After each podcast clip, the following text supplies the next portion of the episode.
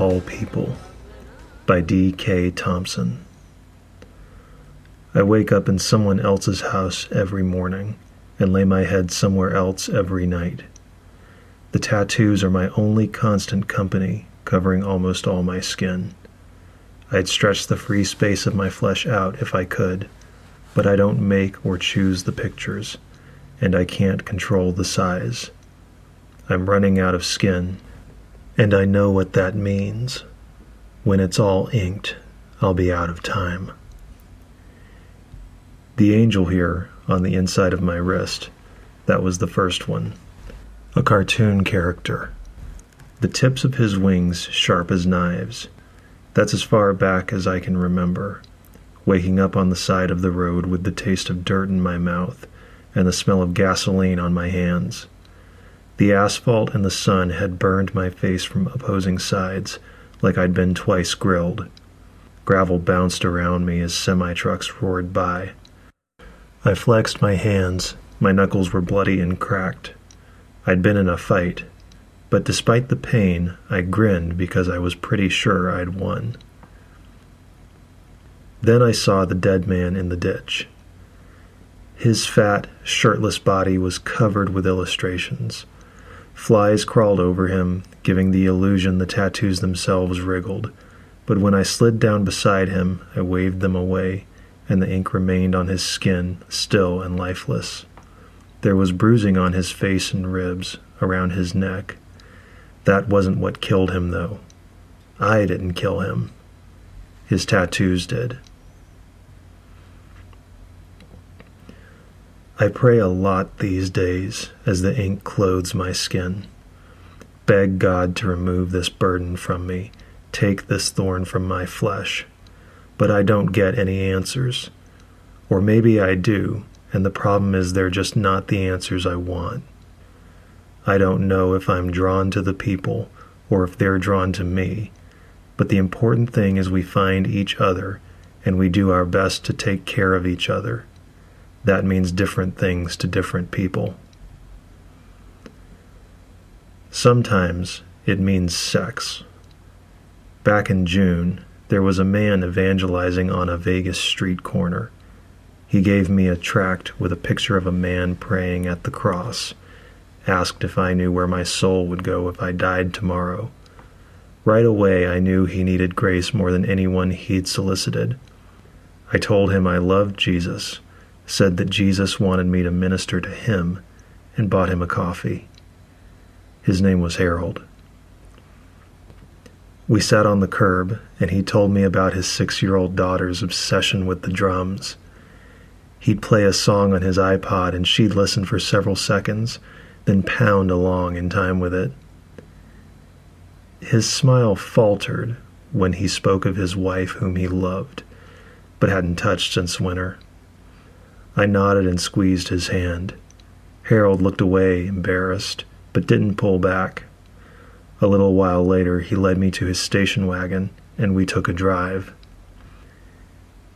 He wept after he came inside me, so I twisted around and held him.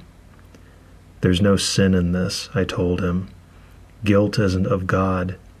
It'll be okay. I believe that. I really do. We held each other as airplanes flew through the warm summer, guided by invisible voices in the night. That night, I dreamed of Harold talking to his wife. She screamed and cried. He cried too. Eventually, they held each other. Then I woke up. I was on a park bench, and I had a new tattoo on my calf a station wagon. Sometimes it means violence. I don't really like those nights, but sometimes you have to break some people to save others. Last Friday, I'd wandered to the edge of the suburbs, and a group of teenagers pulled up in a shiny Ford Explorer, an H2O polo sticker slapped on the back windshield, illuminated by red brake lights. They laughed, dangled a six pack out the window, and offered it to me if I got in. So I did, even before seeing the man in the back seat. Freeman. I don't know how old he was. Might have been younger than me, but his face was as worn and cracked as a chunk of limestone, and he smelled like more than a single six pack. The teenagers reeked of chlorine. When we got to the parking lot, they pulled out the brass knuckles, said the beer went to the winner, then aimed their phones at us. I took Freeman down with two quick blows, one to his gut, then a sharp elbow between his shoulders. When he hit the asphalt, I kicked his thigh as hard as I could. He'd bruise, maybe limp for a couple days, but I didn't want to really hurt him. The teenagers, clapping and catcalling, weren't so lucky. They were surprised when I turned on them, when I smashed against them. I made sure to leave them with scars and broken bones, memories. They tried to fight back, but they couldn't stop me. The places covered by tattoos don't get hurt, and I made sure to keep my face out of striking distance. When it was over, I knelt beside Freeman, told him to get some help, told him I'd be watching. Then I collected the teenagers' wallets fat with bills and cell phones, called 911. I took the six pack from the front seat and stuffed it into my backpack. I wonder if one day I'll be back to help those kids. I hope they'll need a less violent grace then. I hope I still have some skin to spare for their tattoos. When I dreamed that night, I saw Freeman toss the knuckles into a trash can with shaking hands and check himself into a shelter. Saturday, a fist with brass knuckles was inked onto my chest, like it was trying to squeeze my heart and keep it pumping. Sometimes I try and hide. Last night I woke alone in the motel, sobbing. No dreams. I'd avoided any company before falling asleep. The thin pages of the Bible on my bedside table were shuffled. I'd been reading the story of Jacob wrestling the angel, but the pages had flipped to a different passage. The words were in red, but I couldn't read them. A fly buzzed my ear, I swatted at it and missed. The air conditioner rattled and a puddle formed beneath it. I don't know if I was shivering from the cold or from the blood seeping from my skin. Splotchy red images stained the wrinkled off white bed sheets, an impressionistic mirror of my tattoos. I should know better. It's not the first time I've played the recluse. It's not the first time I've tried to run away and not do anything but I'm not ready to be finished yet. There's so many people out there that I haven't been able to see, that I haven't been able to help. And there's so little uninked skin left, I get desperate. I try to hide, try to buy time, and then I bleed. The fly buzzes by me again, and I think of insects crawling over tattoos. Sometimes it just means talking. Tonight, I'm with Sadie. She wears long, dark sleeves, and I can see some ink of her own peeking out from under her cuff. A raven, maybe. I can't see enough to tell for sure, but some kind of bird. Sadie's not exactly beautiful, but her smile is disarming, and spending a few hours drinking beer with her is the most pleasant job I've had in weeks. I think of all the pictures covering me, swallowing my skin, how I'm maybe all used up. This could be my last act of grace. My hand shakes as I lift the beer, splashing some onto the wood chips scattered on the floor. I force a smile and sip the last of my IPA, savoring the bitter hops. I could do worse than spending my last night with Sadie. I order another drink and try to get a better read on her who she is, what she needs, how I can help her. She's been quiet, which makes it difficult. Then I realize I've done most of the talking. That's unusual, so I shut up. When I do, Sadie smiles and takes my hand. There are letters on her knuckles, a word on each hand.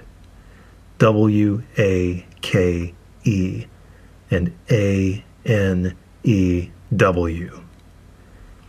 She whispers in my ear that it'll be all right, touches my shoulder. Her sleeve rides up, and I see it wasn't a bird at all inked on her wrist. It was an angel. I hold onto her hand, cling to it as tight as I can. If it hurts, she doesn't show it, just smiles at me, and we leave together. Tonight, I dream of my own skin, clean and unwritten, a blank page waiting to be filled.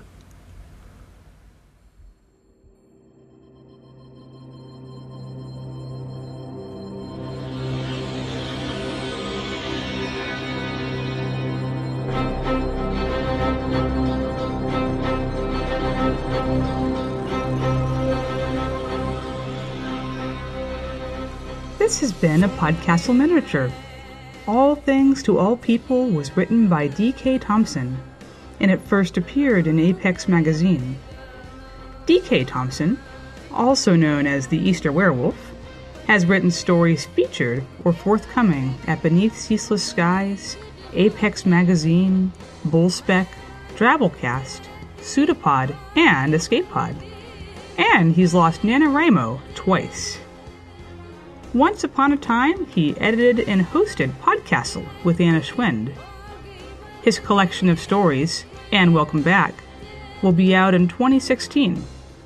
He lives in Southern California with his wife and three children. About this story, Dave had this to say As somebody who grew up in the evangelical church, hearing about Paul espouse he was all things to all people seemed like both the epitome of self sacrificing love, but also a daunting challenge that would be impossible to meet. That passage haunted me well after I left the evangelicism behind, and I wanted to play with what that might look like from a different perspective than the one I'd grown up with in Sunday school. You can find out more about D.K. Thompson and his work at his website, spiritualnoir.net, and on Twitter at Kryler. It was read to you by Jason K. Jones. Jason K. Jones is a disembodied voice that occasionally cohabitates with a body of the same name. They lived together in Athens, Georgia, with one Jason's wife and the other's weighted companion cube. Most days, they believe they are the same Jason. This has been Rachael K. Jones, your co editor and host. Today marks Podcastle's eight year anniversary. Happy birthday, Podcastle!